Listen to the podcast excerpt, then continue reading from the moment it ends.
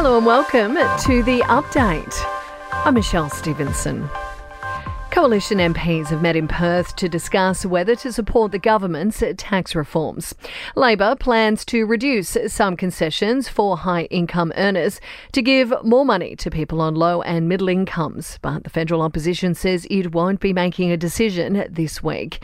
Shadow Attorney General Michaelia Cash says voters simply can't trust the PM. We now have, without a doubt, a liar in the lodge.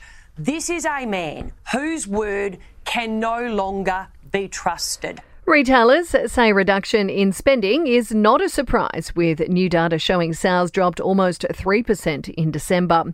Less was spent on household goods, clothes, and footwear, while many made their Christmas purchases during the November sales.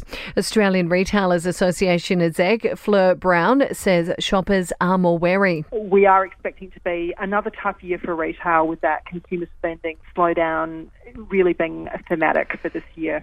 Experts say security talks between China and Papua New Guinea could be a sign of deepening ties between the two nations. Beijing is offering to help PNG's police force with training, equipment, and surveillance technology after riots in Port Moresby.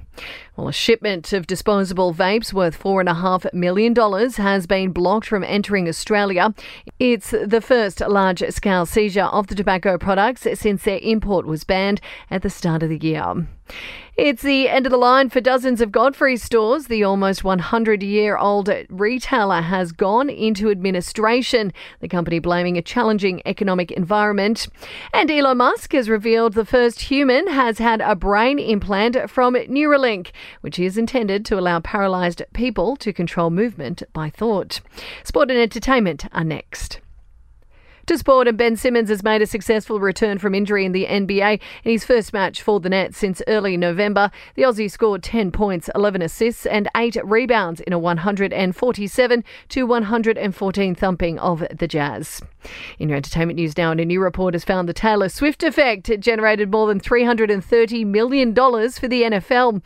The superstar's romance with Kansas City Chiefs star Travis Kelce generating over $160 million in brand value for the team alone. Kanye has lashed out at a female paparazzi, the rapper snapping the phone out of the pap's hand over a question about his Aussie wife that he didn't like.